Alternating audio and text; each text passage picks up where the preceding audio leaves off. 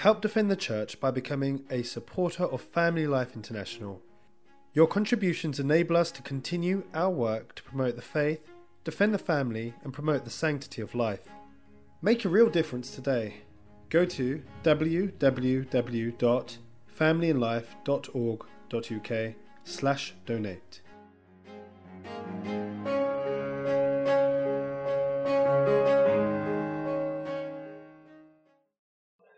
Right, ladies and gentlemen, our final speaker, our final speaker today is Patrick Fagan. Guess which country he comes from? Ireland. We have a truly international panel of experts today from Germany, from France, from the Caribbean, and now from Dublin. Patrick is, in fact, the director of the Marriage and Religion Research Institute at the Catholic University of America in the United States. And this gives him a unique access to his research on the family. I've gone into his website. It is incredibly interesting. I highly recommend. Thank you. I highly recommend you go into his website. But enough of me. Thank you very much, Patrick Fagan.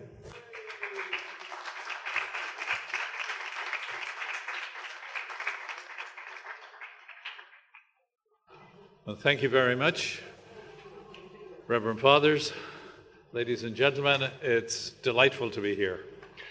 Before I start, actually, now because I'm last, one of the things I've noticed is that the Eucharist goes through everyone. You'll see it coming up here. I, we weren't prompted, we all prepared independently, but it's the center of everything.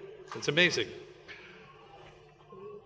To start off, I have this up here. I speak I used to speak Gaelic, I do speak English, and my third language is PowerPoint. well, our Lord came on earth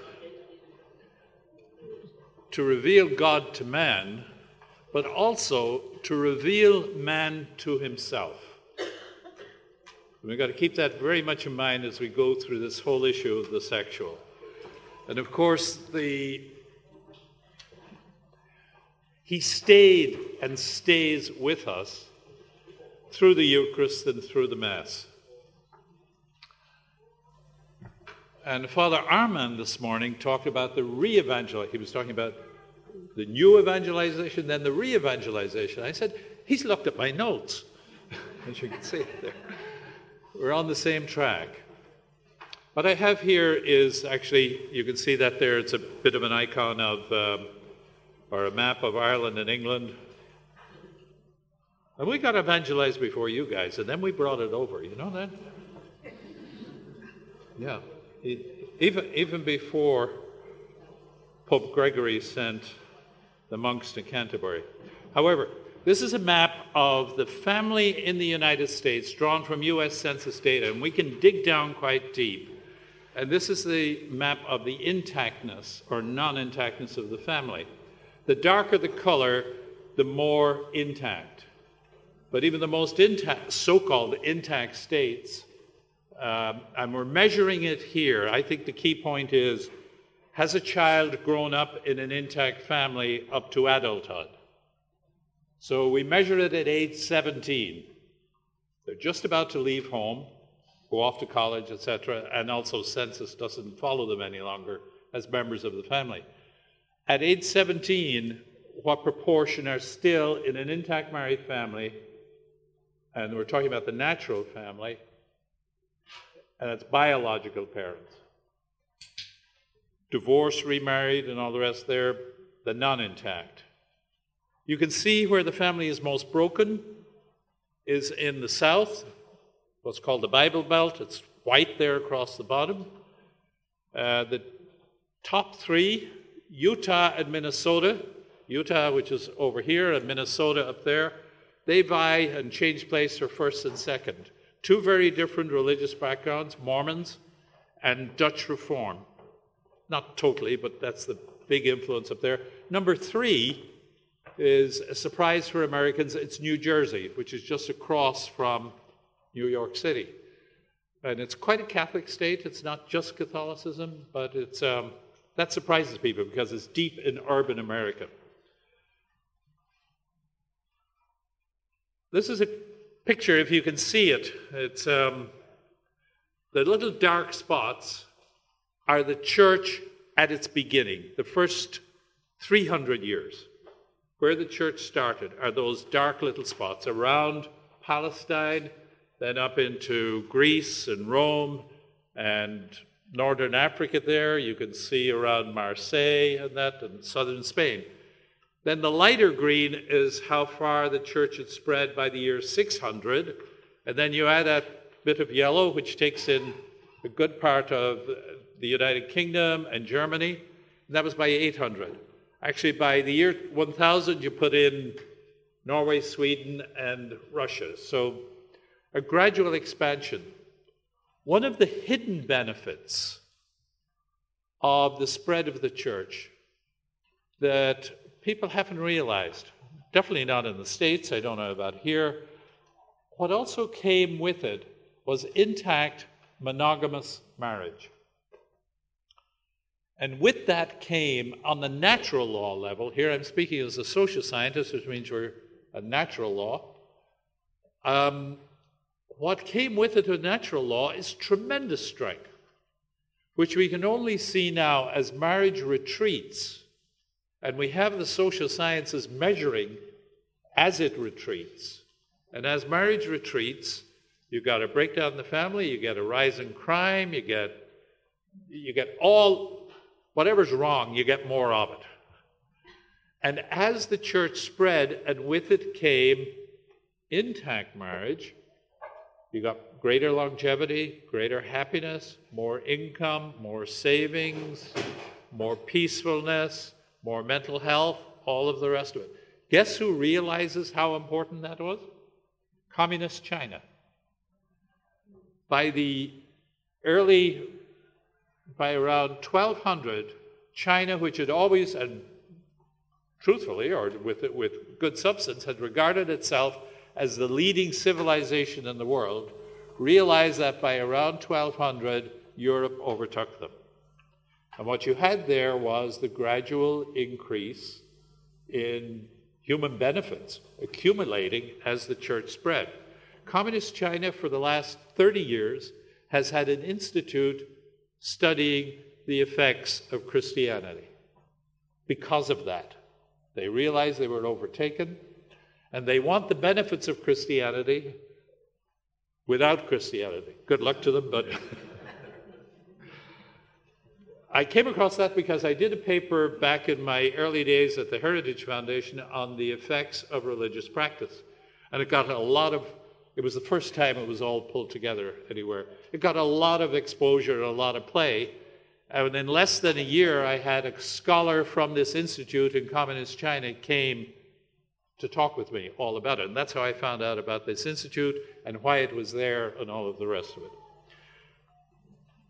Okay, I'm laying the groundwork for something I want to go on to.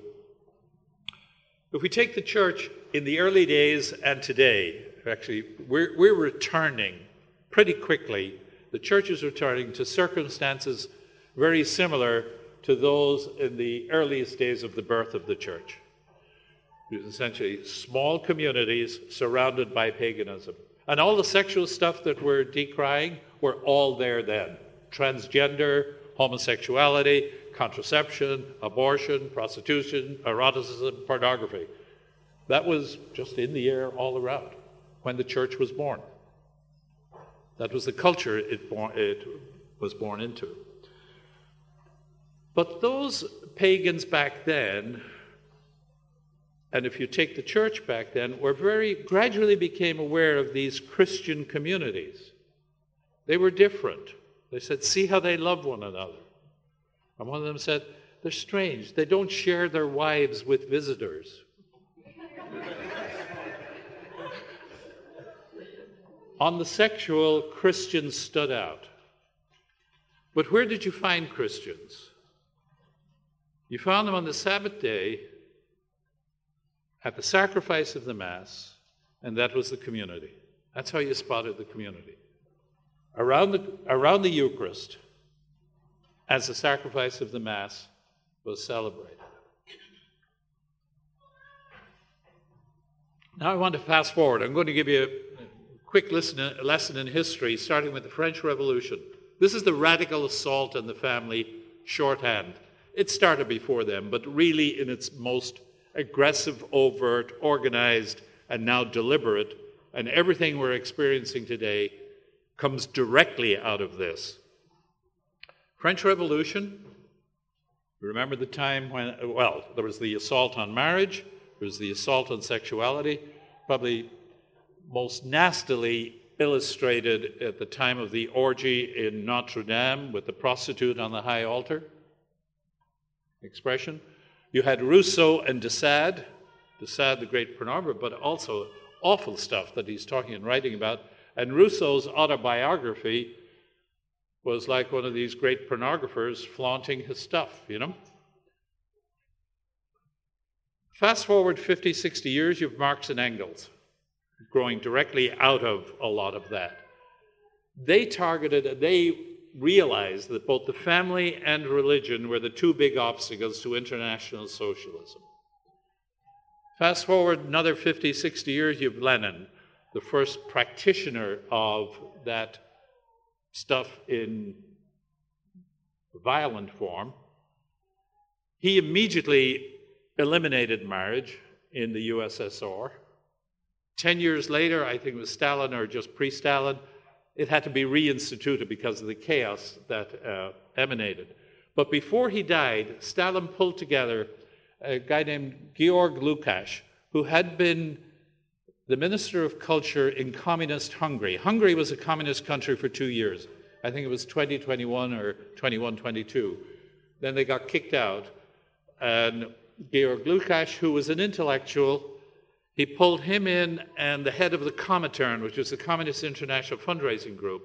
And he told the Comintern, You fund Georg. Georg, you have to figure out how to collapse the West from within. The proletariat in the West will not rise up. Life is too good. So, to overtake the West, they said, we collapse it from within. That was a, Georg Lukács went off and started the Frankfurt Institute. He was always hidden behind it, but he was the real guy in the beginning. A lot of others. And the Frankfurt Institute was a, an institute of professors, all Marxists, all atheists, many of them atheistic Jews, uh, which has its part. And they did what professors do write papers, get them published, have conferences, teach classes, all the rest. But what they were figuring out or trying to figure out was how to collapse the West from within. And they went ahead, and actually they've been pretty successful, or they're one of the big contributors to the breakdown today. Um, when Hitler took over, they had to flee fairly quickly. For one thing, they were communists, and there was a big battle or competition between the a race between the communists and the Nazis as to who would rule take over uh, communism. So once Hitler got in, they had to flee because they had most of them, a lot of them were Jews, and all of them were communists. Where did a good swath of them end up? Columbia University in New York. Brought there, door opened by John Dewey, who you may hear is one of the big so called education gurus. Now we have Margaret Sanger there, but I want you to go beyond hers, Kate Millett. Kate was one of the um, great feminist authors of the 1960s and that. And she's significant because, well, there was a whole group of intellectuals uh, who started what became known as the, the National Organization of Women. Very intelligent, highly educated, high, very dedicated, bright women. And I've read the biographies of about half of them, and the pattern is very clear. Every single one of them, any feminists I've come across, these radical early feminists, all had a father you would not want to visit on anybody. You could understand their hatred of their father, and from that, then, of course, came the hatred of men. And Kate was one of them. She was Catholic, and at least raised in a Catholic family. She and her sister Mallory. Kate went, I think, to New York University undergrad, Oxford for master's degree, and back to Columbia for PhD. Her sister Mallory went a different route.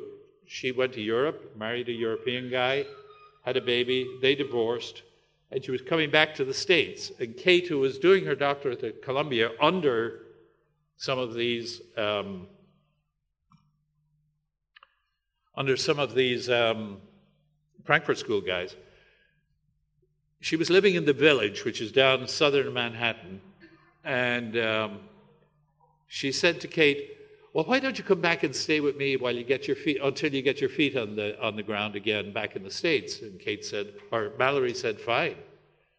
So Mallory was living with her, while at the same time Kate and her friends, who were the founders of the National Organization of Women, were meeting prior to the founding. And here's how they started their meetings. She was in on these because she was living with Kate, and a lot of the meetings took place in Kate's apartment. Why are we here today? Kate asked. To make revolution, they answered. What kind of revolution? The cultural revolution, they chanted. How do we make cultural revolution? She demanded. By destroying the American family, they answered. How do we destroy the family? She came back. By destroying the American patriarch. How do we destroy the American patriarch? By taking away his power. How do we destroy his power? By destroying monogamy. How do we destroy monogamy?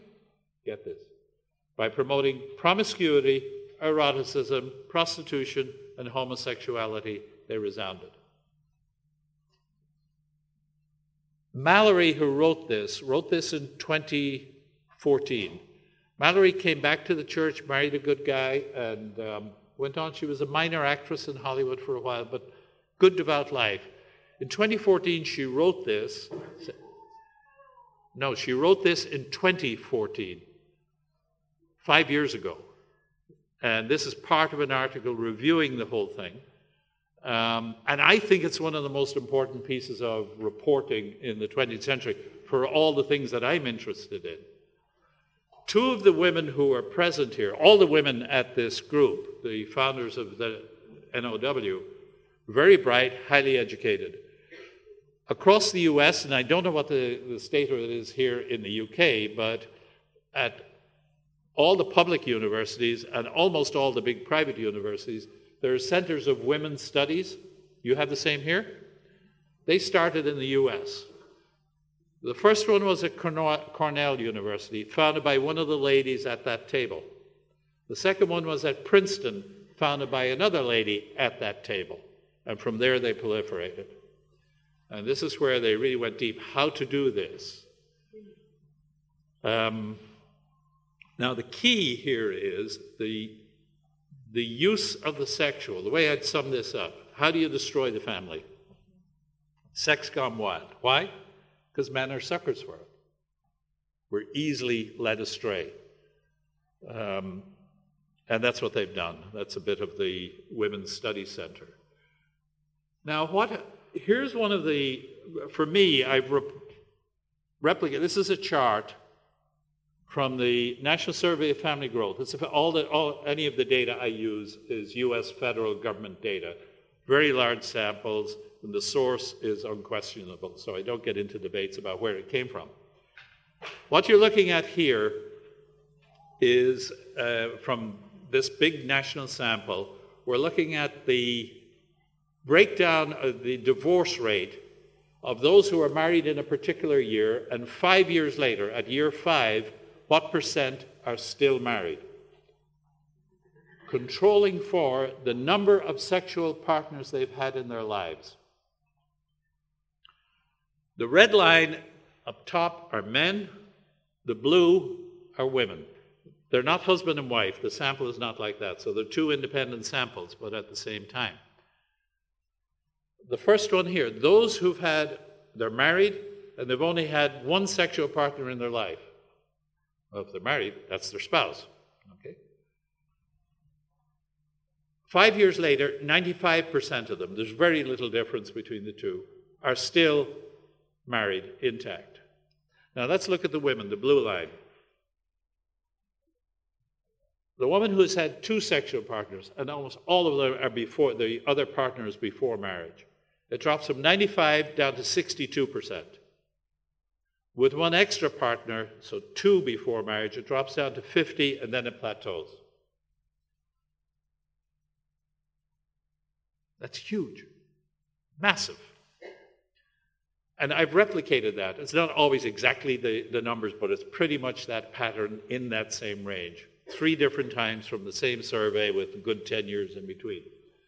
So it, it's the first time I saw it and graphed it, what immediately jumped to my mind was my goodness, those Mediterranean cultures chaperoning the young girls knew something about human nature. They're protecting the girl, but they were also protecting the future husband and the children and the grandchildren.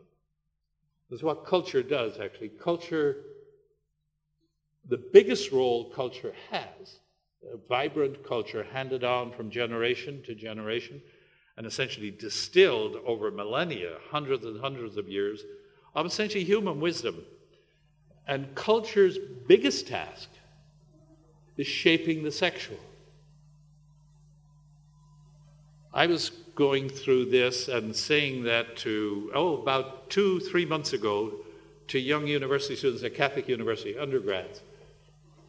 And I was able to say to them, you know, and on campus, even on Catholic University, almost all of the girls are Catholic, but not all of them dress as modestly as they should, particularly when the good weather comes. But I was able to say, Irish weather is not great and probably had some hand in this, but not by any means everything.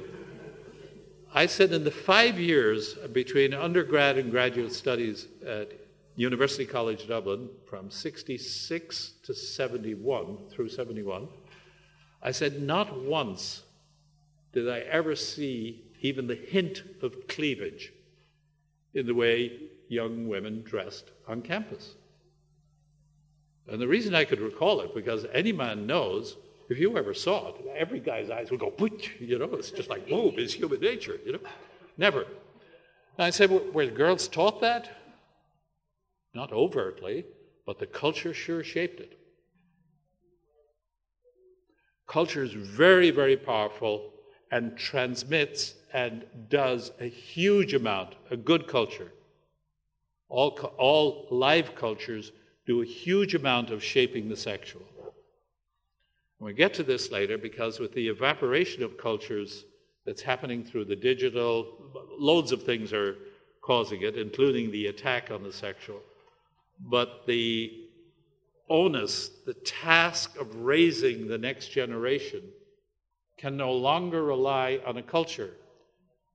Modern parents no longer have an assist that every generation of human beings have had up to today. We're suddenly denuded of culture, and it's happening all around the world. It's not just here, it's not just the US, everywhere. More advanced in certain places than others. So, know, let's um, jump on to this one. I have here is the mother, down at the bottom is the father, and in between is this um, explanation I'm going to give. When I look at the data, you see all the time, and your common sense experience will show to you that when the family breaks down, the kids normally stay with the mother. Occasionally with the dad, but it's 80 to 85% of the time it's with mother. And why is that? One of the big reasons and it's the very same reason why the feminists hate the body so much, is that biology is a massive help to the mother bonding with her child. First of all, the child grows in the womb for nine months. And the mother's experiencing that more and more, and the attachment, even before the baby comes out, massive attachment. Then the process of giving birth, which to us guys is a total mystery and of a different planet or whatever. But the catharsis of that, the pain followed by the joy, has again its massive bonding impact. Then followed by whatever number of months three, six, twelve months of breastfeeding, which, by the way, has its own you know, basis of the erotic in the best sense. But there's this massive bonding because of biology between the baby and the mother. Flip over to dad. Now, dad has good dad, married dad. Well, biology helps him a little, but it, as we'd say in the States, it ain't in the same league as with the mother. Not at all. The father who bonds with his child bonds by deliberate will and decision. I will be a good dad. I'll get home. I'll play with my boys. I'll play with my girls. You know, he'd get down and he'd do it. It's an act of the will. Now, father and mother together then build the family. But without the father's act of the will, the family is weak. And if father is taken out, then that's what I have here the arch. He's like the keystone. It's like the arch, you pull it out, and gradually that whole arch will fall apart. If you go back to Kate Millett and Company, this lady here, and Georg Lukács, those Marxist feminists in the 60s, those women around the table, were almost like the, the ultimate fruit of that, starting at the French Revolution, but especially with Marx and Engels, where they finger the family and religion as the key obstacles. The Marxist feminists in the 60s in the States figured out how to collapse both simultaneously. Let sex go wild on young males. You'll break the family, out of wedlock births, all of that sort of stuff, and you'll collapse religion as well. Because any adolescent who says, uh uh, good times are here, I'm going to enjoy this, is saying goodbye to God. He's a bit different than the guy who tempted and gives in, but he's, oh, I've sinned, and then he comes back. That's different. But the kid who embraces the sexual is saying goodbye to God because the two cannot coexist. They figured that out and they've applied it, and you see what's happened. They're brilliant. Remove that keystone, and the arch will fall. And what you essentially have is, with the collapse of the family and the collapse of faith, human beings fall into the open arms of the socialist state, the totalitarian state. It's so called welcoming arms. That's the way the power is gotten. So, the three big societies to which we all belong the family, the church, and the nation the father has a key role because the family, if you think of it, the best of families, the child first enters the family before it enters the family of the Trinity. The child comes into the family, and then the child is brought to baptism. So the family is absolutely key for the church. And one of the complaints I have, little complaint, and I've got a few clergy here, so hope it gets through to that. You know, on the prayers of the faithful, when we pray for vocations, we do this a lot in the States. The vocation that's left out almost all the time in the States is the vocation to marriage. And I scratch my head. I say, are those guys, excuse the language, are those guys stupid? Where do the other vocations blossom from? To the priesthood and the religious life. Not solely, but mainly in the good family, in the good married family. That's the key vocation. That's, uh, that's not the key vocation, sorry. That's the most common. That's God's natural way of growing the rest. So please, pray for marriage. any of you have any influence on the Prayers of the faithful. Get that in. Okay, by the way, I have this in here. These are this is a bit a bit of theory here, but I do a huge amount of data gathering on the effect of marriage on all sorts of outcomes that public policy that politicians are interested in, good politicians, the things you want for any nation, but also the effect of religious practice. And the way I'd sum it up is this green cube here. The more, if you take, let's say you have a cube here, just like there, the bottom point, and the more you move up to the opposite end, the corner on the other end, whereas you go up, you'll be increasing the three axes. You'd have more God, more worship, more marriage, and more children. That's the simple formula for a thriving nation, society, economy. The less worship, the less marriage, and the less children is a surefire way to collapse society and have an increasingly troublesome nation.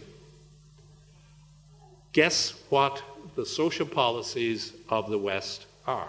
The green or the brown? Less marriage, less worship, less children. It's crazy. It's psychotic.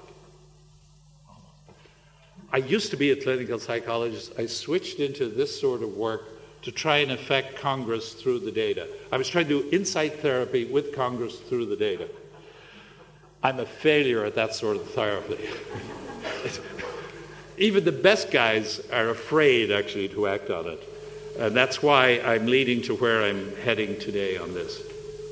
But this is, this is a way of summing up. I have looked at 153 different measures in income, happiness, mental health. The sexual, I've looked at quite a bit. And then at the negatives of crime, abuse, mental ill health, depression, anxiety, poverty, addictions, and all the rest. Here's the pattern. And let's take this one here. Is this, I used to up here. These two, those two blue ones are the intact family. The big one is the intact family that worships weekly. The lesser one is the intact family doesn't worship at all. So you get a stark contrast between regular, lots of worship, as it were, weekly, and then none. And then the two red ones behind are all the broken families. And the one behind the big one there, you've got worship weekly and don't worship at all. So we've got a major contrast here between the intact family that worships weekly and then the poor little red one at the back, the broken family doesn't worship at all. On every single outcome measured in the U.S. federal data system, and there are eight different surveys. There may be more, but I've only been able to identify and work with eight. On every one of the measures, that's a positive one. The intact married family worships weekly is by far the core strength of the nation. And the broken family, the non intact that doesn't worship at all, is the least. And when you look at the bad things, crime, addictions, etc., etc., it reverses itself totally. The least amount of that is in the intact married family worships weekly. And the biggest cause of problems is the broken family doesn't worship at all. And then the other two vie for second and third place. And actually, the second and third place show that religious worship is very protective on the body and things that can go wrong, on health, on addictions, sex, booze, and drugs. You'll get much less of it, even in the broken family that worships weekly. Marriage delivers a huge amount of good on things of income, education, that whole line of things. Okay, that's aside. Oh, here it is on the sexual. Now we're, as everybody knows, everybody is into it. it's one of God's greatest gifts. Man, He's given to man. The pleasure on the sexual is huge. But those who worship weekly enjoy it much more than anyone else. It's very steady. And actually, the more you dig into it, there's one great survey. Kinsey, you probably have heard of Kinsey back in the 50s. He did a lot of research, but it was really deliberately bad methodology, but it got proliferated all over the place. The big correction to that was in the 1990s, 1994, a consortium of professors from the University of Chicago and a number of the state universities of New York did a very big survey using federal data and adding it on. And in that, you can dig in deep. And I've dug in. The people who enjoy the sexual the most are virginal at marriage and worship weekly. And within that, actually, in the US, it's very interesting. There's a, there's a punchline coming here. If you look at, I was contrasting, looking at it because you look at it, evangelical women and Catholic, and there's a slight difference between both. On the enjoyment of the sexual, evangelical women slightly high ahead of the Catholic. This is first and second place, but not much difference. But then on the frequency, Catholic are slightly ahead of the evangelical women. So my advice to young men is find an evangelical woman who's converted.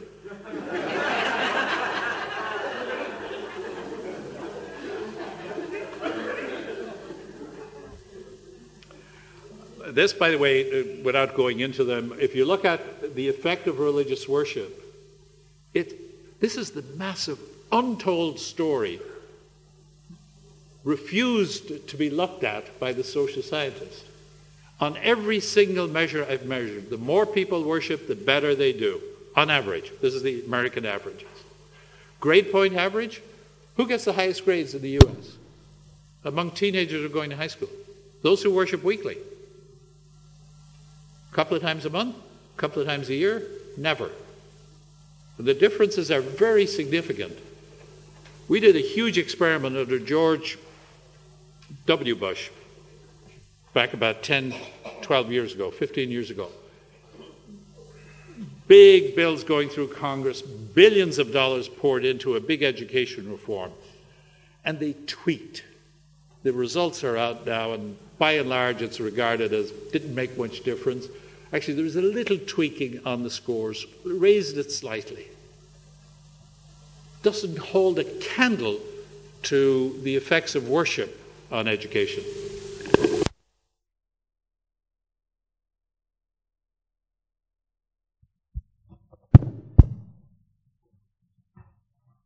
Yeah, we're talking red here, right?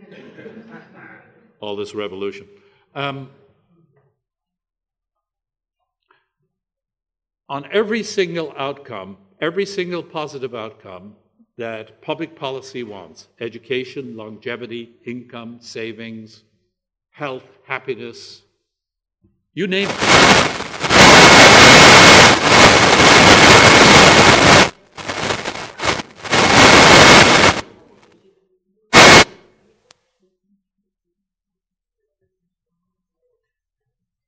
The devil doesn't like what I'm saying.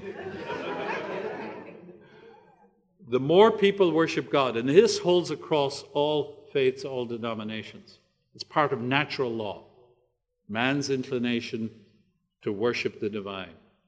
I'm not saying there's an equivalence there, but this is there in the data right across.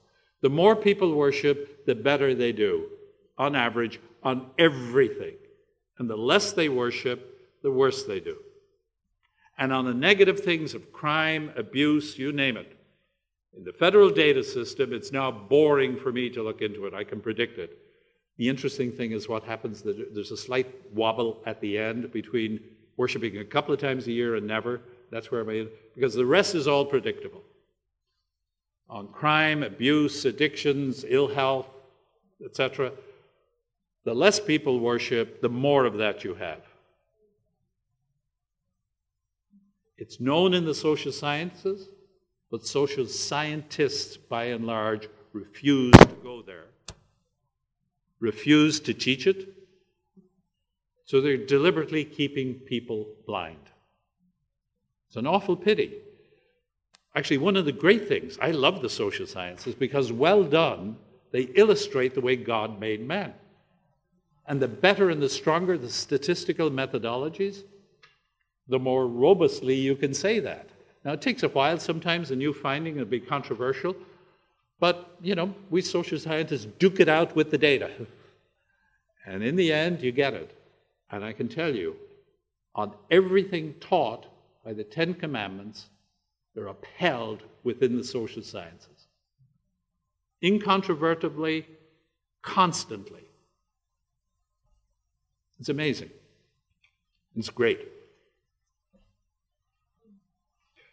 The future of the social sciences, by the way, lies within the Catholic Church because it's the only place where social scientists will have the freedom, no matter what their issues, to pursue the data. And gradually, social scientists are going to realize that. It'll be within the universities run by the church with the freedom to discuss and all the rest. So we'll be back to the refounding of the universities again, at least in the social sciences. The physical sciences is very different. Well, a little different. Okay, I'm going to skip over that and come back. I want to get to some stuff. I'll come back to that. Given the crisis in the sexual that Gabrielle covered wonderfully this morning, absolutely wonderful,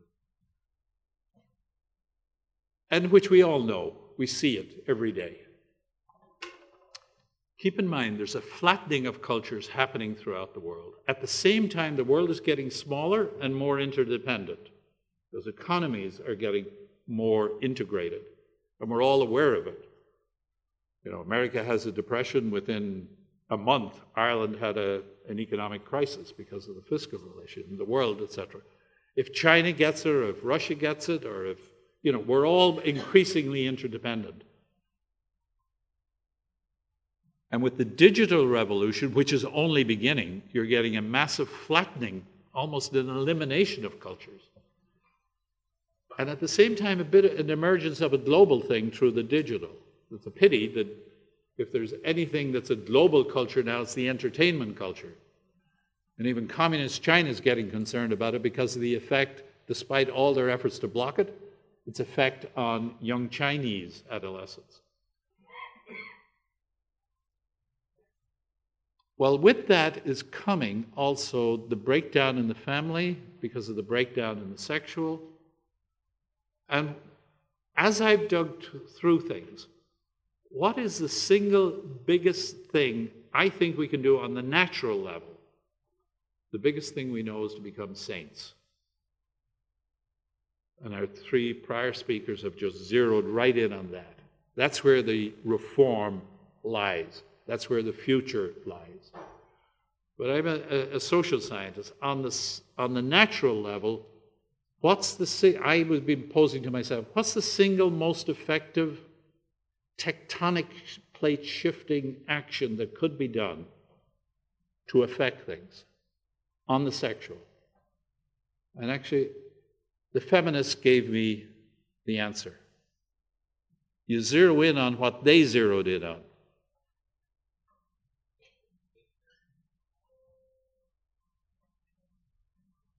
You go for the keystone. The male. He's the weak spot on the sexual. It's not the women aren't weak, but the man is weaker. Okay? They zero it in there. We zero in the same spot. And this time we do sex ed the way the churches and the popes have always wanted it, which is never in the schools. It's in the home. And now, given what's happening,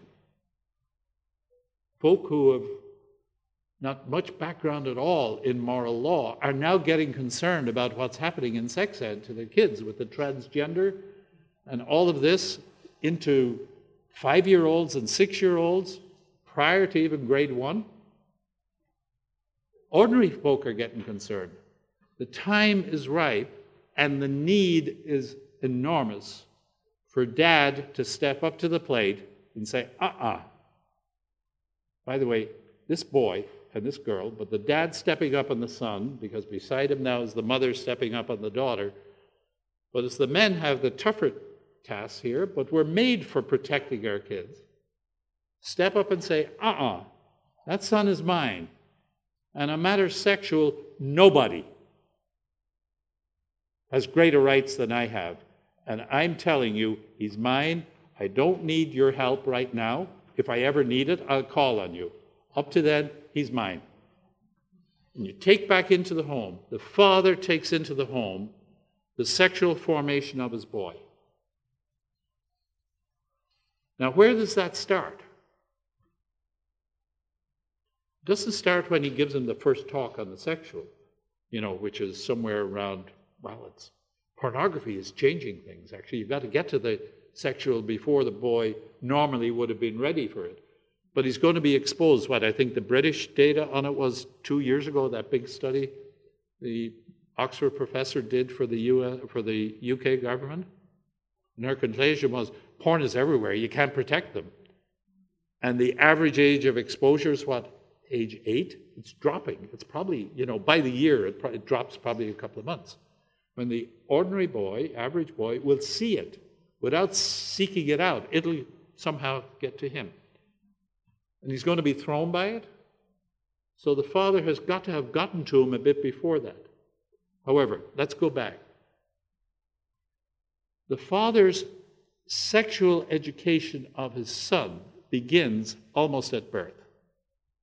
Definitely by about the sixth or eighth month, when the child becomes much more aware of dad. You know, in the beginning, the child is very much with mom, but gradually becomes aware of dad. And at that point, dad has got to really start bonding, making sure the child and he become very close. All sorts of different ways of doing it. Different dads with different temperaments do it different ways. But the big thing is you give yourself, your time, your attention, your affection, whatever way comes. You do twid- tiddlywinks or throwing them in the air or whatever. And as they grow older, you read to them or you play ball with them, and different dads again, different ways. But the child will always, the boy will always delight in the attention his father gives him, particularly when the father wants to make fun with his son. Why is that so necessary? Because when the time comes to talk matters sexual, if the boy doesn't like his dad, and his dad is being, you know, standoffish or whatever, he's going to be embarrassed, he's not going to want to hear it, and he's quickly going to get out of the way. But if the boy delights in his dad because his dad has delighted in him, then when the dad brings these issues up, the boy may be a little embarrassed because it is, but he'll listen, he'll pay attention. And as the father inducts him into the matter sexual gradually as needed over the next six, seven years, more and more into it, the boy will listen. And I've mapped stuff out. I have a blog where I, I mapped out over six phases. And the early phases are essentially playing with the boy. Now you have this awkward phase that shouldn't be in there because of pornography, and dad will say something like, You'll come across these pictures, close your eyes, get them out of the way, come to me, tell me, or tell mom. It's not your fault when you see it. And I don't have to go into the details because if you see it, you'll know exactly what I'm talking about. It's pictures that shouldn't be there of women's bodies and that. And uh, we don't do it in our family. Just something quick and brief and letting the kid know it's not your fault. But do come to me and let me know because I need to know. And then when the time comes, he has the talk with him. And of course, this is where men and women are so different on matters. Men and women are so different on matters sexual. almost what a stupid sentence, almost. but the induction of the father to his son is totally different from the mother and her daughter. And as it happens, actually, imagine a boy whose father takes care with him, and as he gets into adolescence, the father says to his son, Look, son, you're going to have feelings, you know, we get into the whole issue of wet dreams and all the rest and the things that will happen. And all sorts of things are going to blossom. And you'll have struggles around this to be pure. Because my desire for you is that you find the most beautiful woman that you would ever want and you marry her. But that when you do, you will not have given your heart or any part of your body to anything else. You're preserving it all for her. You're going to make a gift to her of your body and all the great good it can bring to her. And I'm going to be praying that you find the woman of your desires who will have the same thing and will give herself to you for the first time on your marriage bed night. And I'm going to help you get there because this is tricky waters. And I've learned a lot. I'm a lot older than you. And when you get into the adolescent phase, the father's going to tell him of the struggles he has.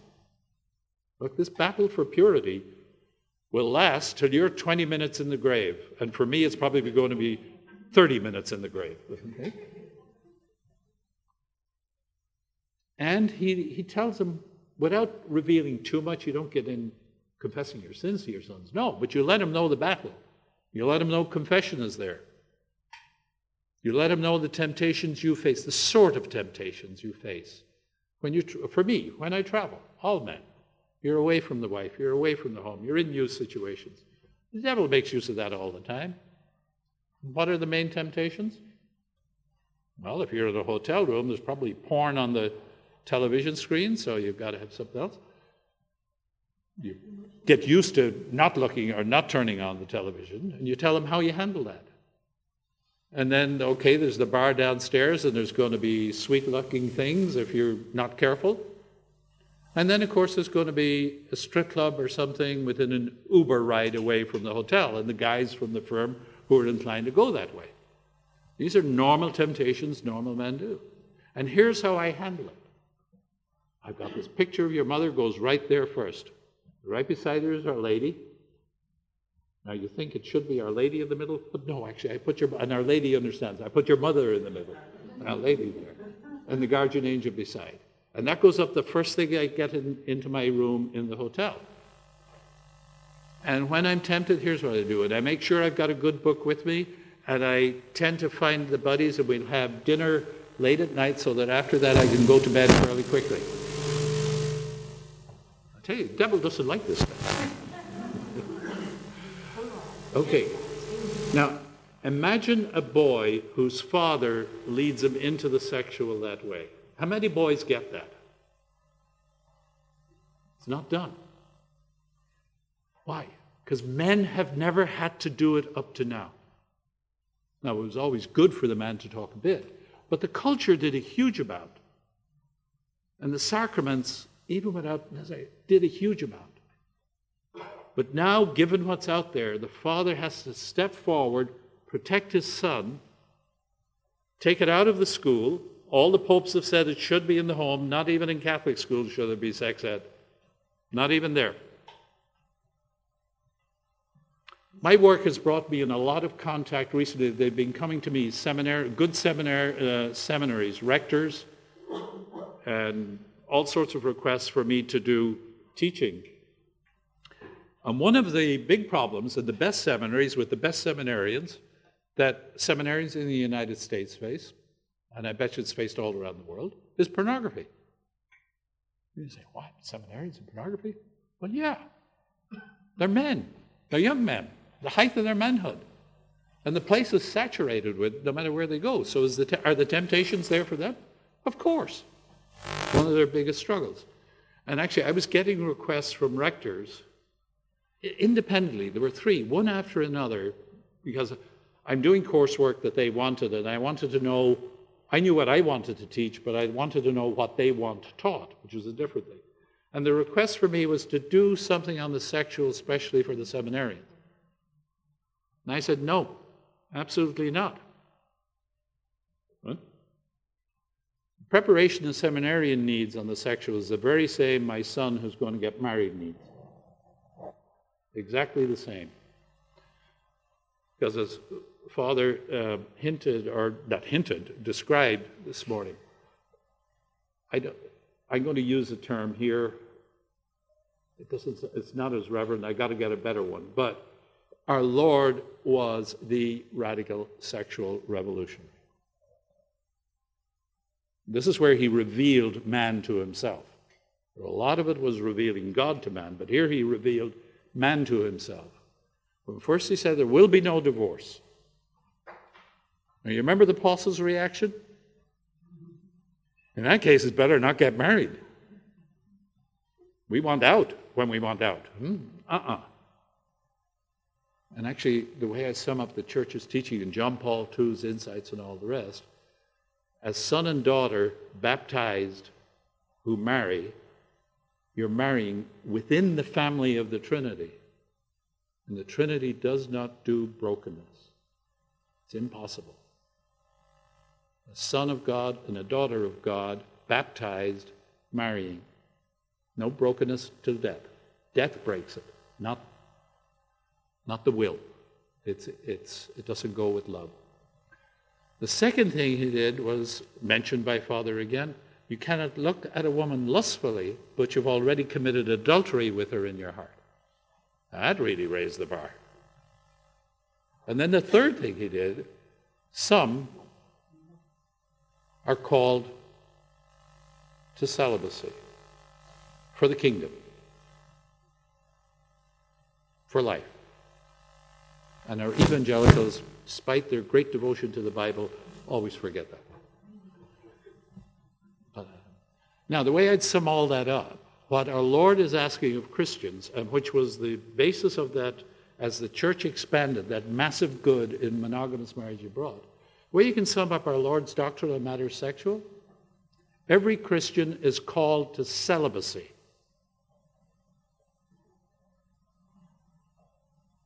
Some for life, who have that vocational, the rest of us till marriage. It's that simple. And the sooner we start saying about that simplicity, the more the message will get through to our kids. And we'd sound different. Well, we better, because we are. and unless they see the difference, they won't know the good. I'm talking about our neighbors and a lot of those poor, lost people out there. Last night, myself and Gabrielle, who we met, we had a great meeting a couple of years ago in Germany when I was visiting there, and we were looking forward to get together.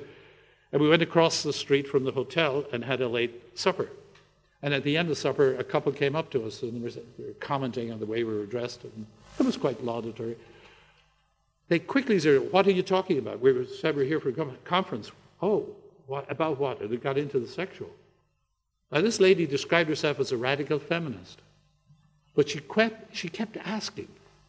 It was an open asking. What? And that, and that, and that. You know, about divorce and she divorced her husband, and what could she do for her kids? And, and she had what was probably a boyfriend beside her, and he was listening very seriously, taking it all in. but the part I want to get across she was well dressed, she was clearly very intelligent, but she was open. She was inquiring. It wasn't a hostile inquiring, it was an open inquiry. It was like, what's this strange stuff? And I don't know what effect we had, but I suspect it'll be good. So they need to know what we believe. And our children need to be, this needs to be gotten across them. Look, we are different. And actually, chastity is a foundation. It's not the most important virtue, love is. But without chastity pursued, and if it's lost, regained, through confession and through all the disciplines the church has, that grace can give, without it, the rest falls. These radical ladies knew that, know that. The way back on the natural level, and it quickly goes into grace. And grace perfects nature, but we cannot, we commit the sin of presumption if we don't work with nature. Knowing how nature needs to be dealt with, we deal with it that way. And then, of course, grace then infusing perfects it. Even the data shows that. Well, sort of. That'd be heresy if I pursue that too much, but. So, what I'm proposing is that we start and be known by fathers who will gradually, maybe getting together, one or two, because us men don't like getting into big groups the way women do. You know, we're lucky if we get into two. Three is really big group among men to talk about stuff like this. but again, we better go with nature because that's the way men are by nature. And on this issue, we will do this in small groups and, and, and spread out. But we got to back each other up and begin to talk. How will we pull this off? Okay, what do we do? Here's what I'm doing with my son. And I'm trying to experiment, I am experimenting in figuring out what's the right configuration for men, fathers, to do this with their sons. It's never been done before this way, in a semi organized way. It's almost like a, a movement we learn how to do because the whole world needs it. With the collapse of culture all around the world, all cultures will need it, all religions will need it. It's a natural law thing. With the just the decimation of all cultures. Fathers, in good societies, 200 years from now, well, we're not going to wait 200 years, we're going to get going quickly. But if we were successful and affect the whole world, it would be normative for fathers to be understood they take care of the sexual formation of their, of their boys. Around the world, always. Any father who's a man takes unto himself and himself alone. Uh uh-uh. uh I form my boy. I'm going to make a great husband and a great father out of my boys. And by the way, nobody else can do that the way he can. So the moment calls for it and we've got to get together. My email, anybody wants to follow up with me, is pat.fagan. It's easy enough. At gmail.com. That's easy enough. Put the two together and you got it. Yeah. Pat.fagan at gmail.com. And trying to figure out how us fathers can do that. Getting the material support that we need. Here's what you do at this age. Here's what you do there. Here's what you do there. Here's stories about that. Here's research about that's easily done. That part is grunt work. We can get that done. It's figuring out how guys could get together and help each other out. Now, grandfathers have sons, and I see a lot of grandfathers here. I'm one myself. You can talk to your sons, you can talk to other grandfathers. How do we pull this off? And actually, I was talking with Matthew, who drove me here last night. There's a whole thing for singles to do. You see, the weekend is the nirvana time for the modern culture. But how Christian men live the weekend is something they've got to learn how to do. The Sabbath day being the relational day, the first big relationship was with God, the others with family, and for a lot of the singles who are away from family, with friends. You leave the digital behind, you've got a good time, you've got good friends, and you get known for great times, great times, good fun. That's a whole apostolate that the young singles can do. And of course, the young single women are going to love guys like that. Okay? And the guys will love always love young single women who are beautiful. So, you know, it's a it's a winning combination. But coming back to the that's only preliminary. That's getting ready for the real work that when they get married and have their boys and have their children, the father who's doing that, it'll be very easy for the mother to come alongside him with the daughters. And then, of course, they both tag team on certain issues. But without the father taking this initiative, the world is lost. See how far the feminists have come for, since 1970? Kate Millett's book was uh, Sexual Politics. National Organization of Women. They were founded in 1970, 69, 70. 50 years. Look what they've achieved all around the world. And it's happening all around the world. And the target was the men. It amazed me. I was telling you about that thing about Irish culture and talking to the undergrads at, uh, at Catholic University. And we got into some of the things a bit more on the on the sexual stuff a little bit more. And then the Q&A, someone were thanking me, and afterwards they were saying, you know, you're talking in ways nobody has talked to us before. But one of the things that I found was the young men were saying, said to me in Q&A, if we talk this way outside, we'll lose our jobs. I said, what? And then I looked around and I said to some of the other men, you know what he's talking about? They're all saying, yeah. Which is another effect the feminists have had.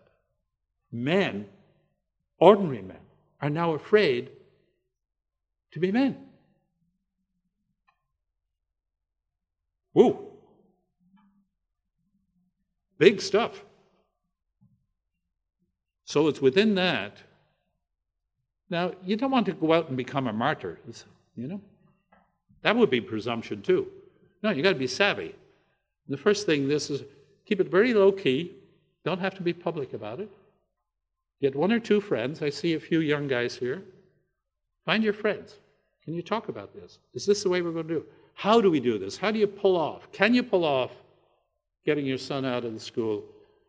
In this country, I don't know. In the states, we're lucky. Every state except California, you can opt out of, and it's, it's done all over the place on sex ed. Not by everybody, but it's permissible and it's doable. And increasingly more have been doing it. And gradually, but even if you can't, what do you do instead? Because you have to work twice as hard if your son is getting exposed to this awful stuff in the sex ed class. Of course, they get exposed to it in education or in literature and social studies that'll come in in other ways. So, no matter what, you still have to be educating your son in being a man, in being fully sexual. Like one of the things you get in, what, masturbation? Look,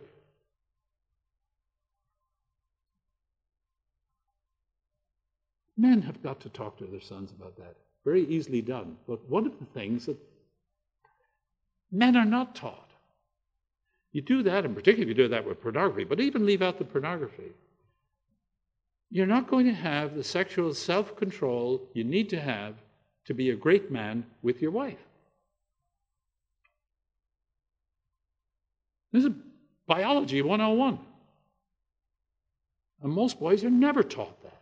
The girls need to be taught it too, but the boys definitely. And then you add pornography in, hey, guy, you're making yourself a sexual cripple. Why is Viagra now sold to and marketed to 30 year olds? Used to be an old man's disease, erectile dysfunction. Now, young men. Why? Because they're not being taught. They're going after the sexual. Where is the sexual most to be enjoyed? Now, come on, it's time for us Christians to start speaking up. You think you got it? Poor guys, you're being sold a bill of goods. You're being sold fool's gold.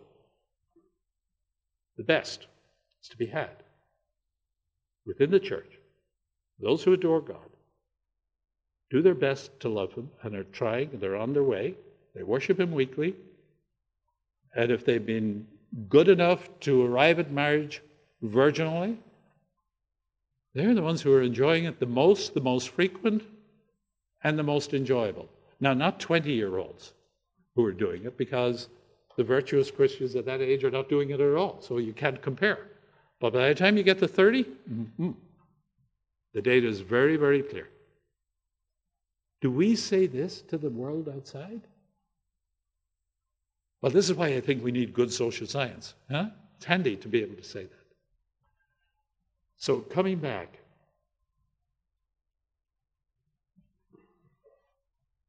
to our Lord, actually, to the re evangelization.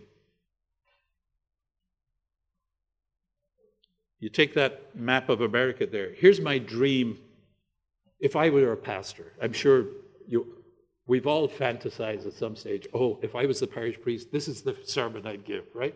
Well, here's one of mine. Once a year, let's say there's a re evangelization study, and at Catholic University, I'm hoping to pull off this, where we'd be able to get the map of the intactness of the family out, and we can do it by city level, which is almost by diocesan level, and even down to not to the parish level, but by clusters of parishes, be able to see the level.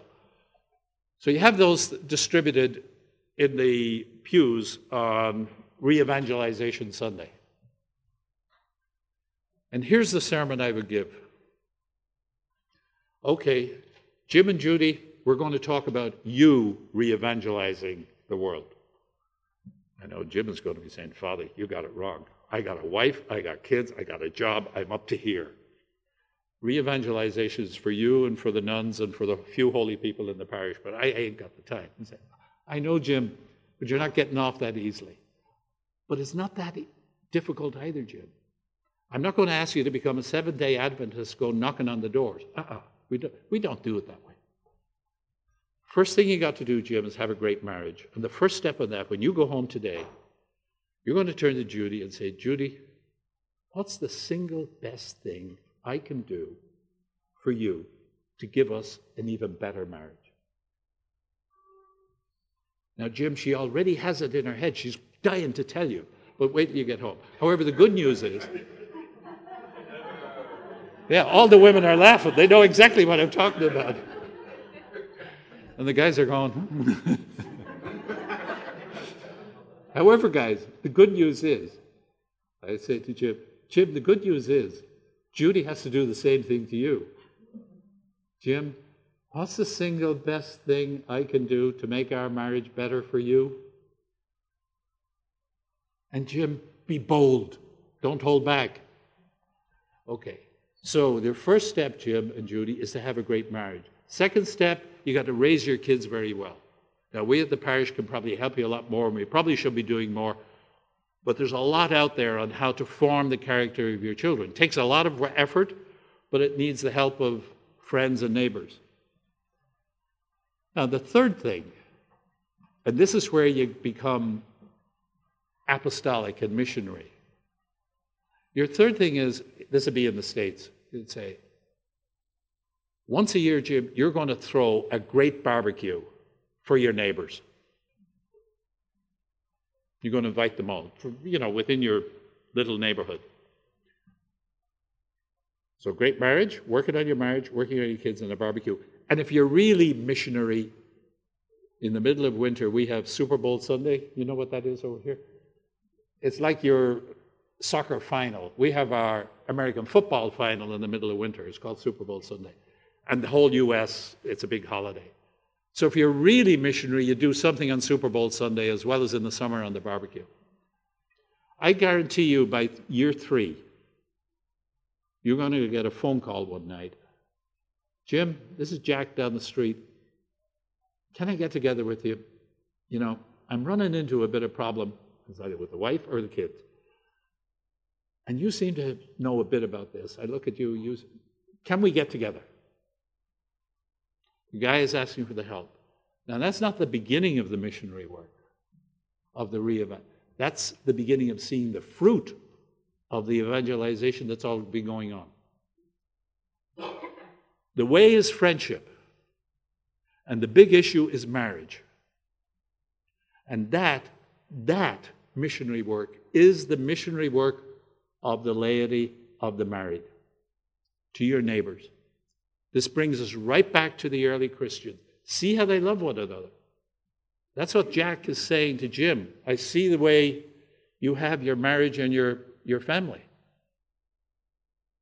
Whatever the Kool Aid is you're drinking, I want to drink it. So it's the mission territory for all of you here is in your block, your neighborhood, immediately beside you. So if I was your parish priest, what I'd be saying is, I want to get our parish known as the barbecue parish, where we do that. And then once a year, something like that, you recall that to people.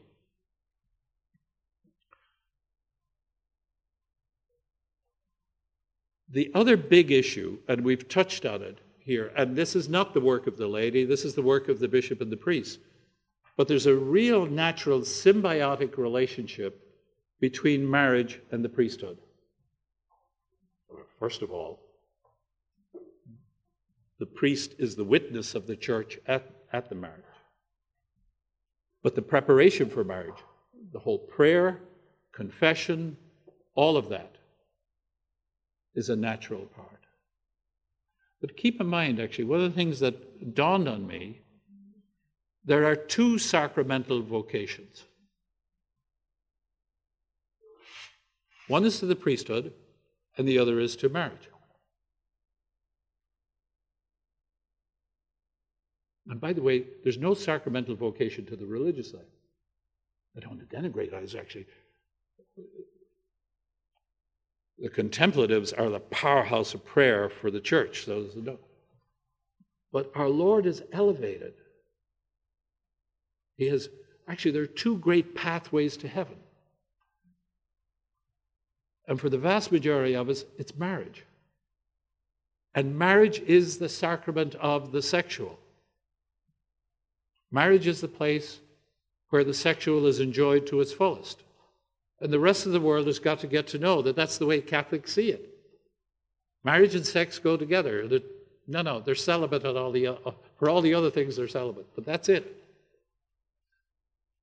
And keep in mind also that when time ends and after the apocalypse is behind us,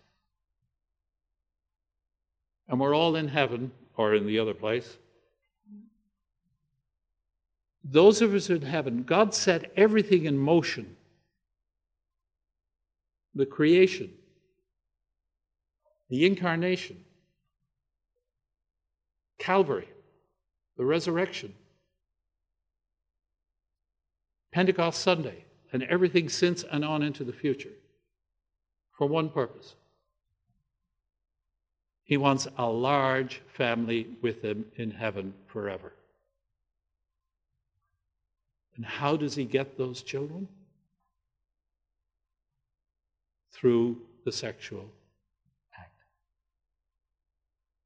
It is extraordinarily close to the center of his heart. We have a great mission, a great way of life. It's difficult to be good, but that's okay. Somebody said this morning, I think it was you, Father uh, Linus, the church is not a hotel for saints, it's a hospital for sinners. We're all sinners. And we trust in God, our Father, that despite being weak children, He'll get us there because we keep going back to Him. And for 90 something percent of the church, the vocation they have is the vocation to the sexual, which means to marriage, family, and children. And that's the great way of love. And it's a constant growth in love, and it's not easy. There's a great priest over in Washington who died about seven years ago and he had been um, an external spiritual director to one of the local seminaries, uh, Emmitsburg, which is in Maryland Pennsylvania border. And he had a great effect on a lot of the seminarians. Actually, one of the priests of my daughter and son in law is one of these seminarians who was literally walking down the road to the exit of the seminary. He was leaving for whatever reason, he was leaving. And Father Ron was coming in, and he met him. He said, Where are you going? And the guy told him. He said, Let's go have a chat. That man is now one of the most apostolic pastors I know in the Washington area. He had a great effect. At his funeral, more than half the congregation were priests he had affected. He tells a great story given his vocation, he wasn't able to uh, take care of the weddings of his relatives and all the rest because his work took him elsewhere. But his sister finally said, Look, Ron, this is my last daughter, my last kid. You're going to marry this kid, or I'm going to kill you. so, great. He, he said, Yes, good. Okay, of course we will. He was from Boston. He was up in Boston. He had this great ceremony he prepared magnificent sermon. And he said, there he was up in Boston, you know, Boston Irish, and the bride is coming up, and the groom is here, and the, all the aunts are looking at the dress and oohing and awing. And he said, all my male relatives, he said, yeah, sooner this is over, we can have a pint, the better. Come on. But as they're coming up, and then they come up, oohs and ahs, and they kneel down in front. And then probably, he didn't say this, but probably from his years in the confessional, what he did say later was, all of a sudden I saw here these lovebirds in front of me. And I know maybe within the next week, or the next month, or the next year, but definitely within the next five years, one morning, one of these is going to wake up, turn around in the bed, look at the other still asleep, and say, How the hell did I get myself into this mess? the suffering of marriage. He said, I threw my sermon out and went up and extemporaneously he gave a sermon on, this, on the relationship, what I said, the symbiotic relationship between marriage, the vocation to marriage, and the vocation of the priesthood. the two different ways of carrying the cross. And of course, the priest sees through the confessional the struggles in marriage and the, the difficulties that people face to be faithful. And he said, It sure helps me be a priest. And of course, we, seeing great priests, just rejoice in them. I know this morning, it was one, my first time in that cathedral, and Mass was coming, and then I saw it wasn't Father Armand or Father Linus. I went to the chapel, saw it was a different priest, and then you say, wonder what Mass is going to be. like. Wasn't it magnificent to see a wonderful priest? Everything you were talking about, he embodied the reverence for the Eucharist, the whole thing. It was just one. Now, when we married lay people see priests like that, doesn't it help us? It draws us on and it leads us on to heaven. So there's a tremendous symbiotic relationship between those two sacramental vocations. But if we fathers do the thing right on the sexual with our boys, there will be no shortage of priests, no shortage of men who, through the way they have been formed sexually, are prepared and ready to take on celibacy for life. It'll happen if they get the proper sexual formation from a father who loves them and knows a lot about it because he's a good husband and wants to make an even better husband out of his son. Because every man will say, if I was starting again, I'd do it even better, right? Thank you very much. God bless.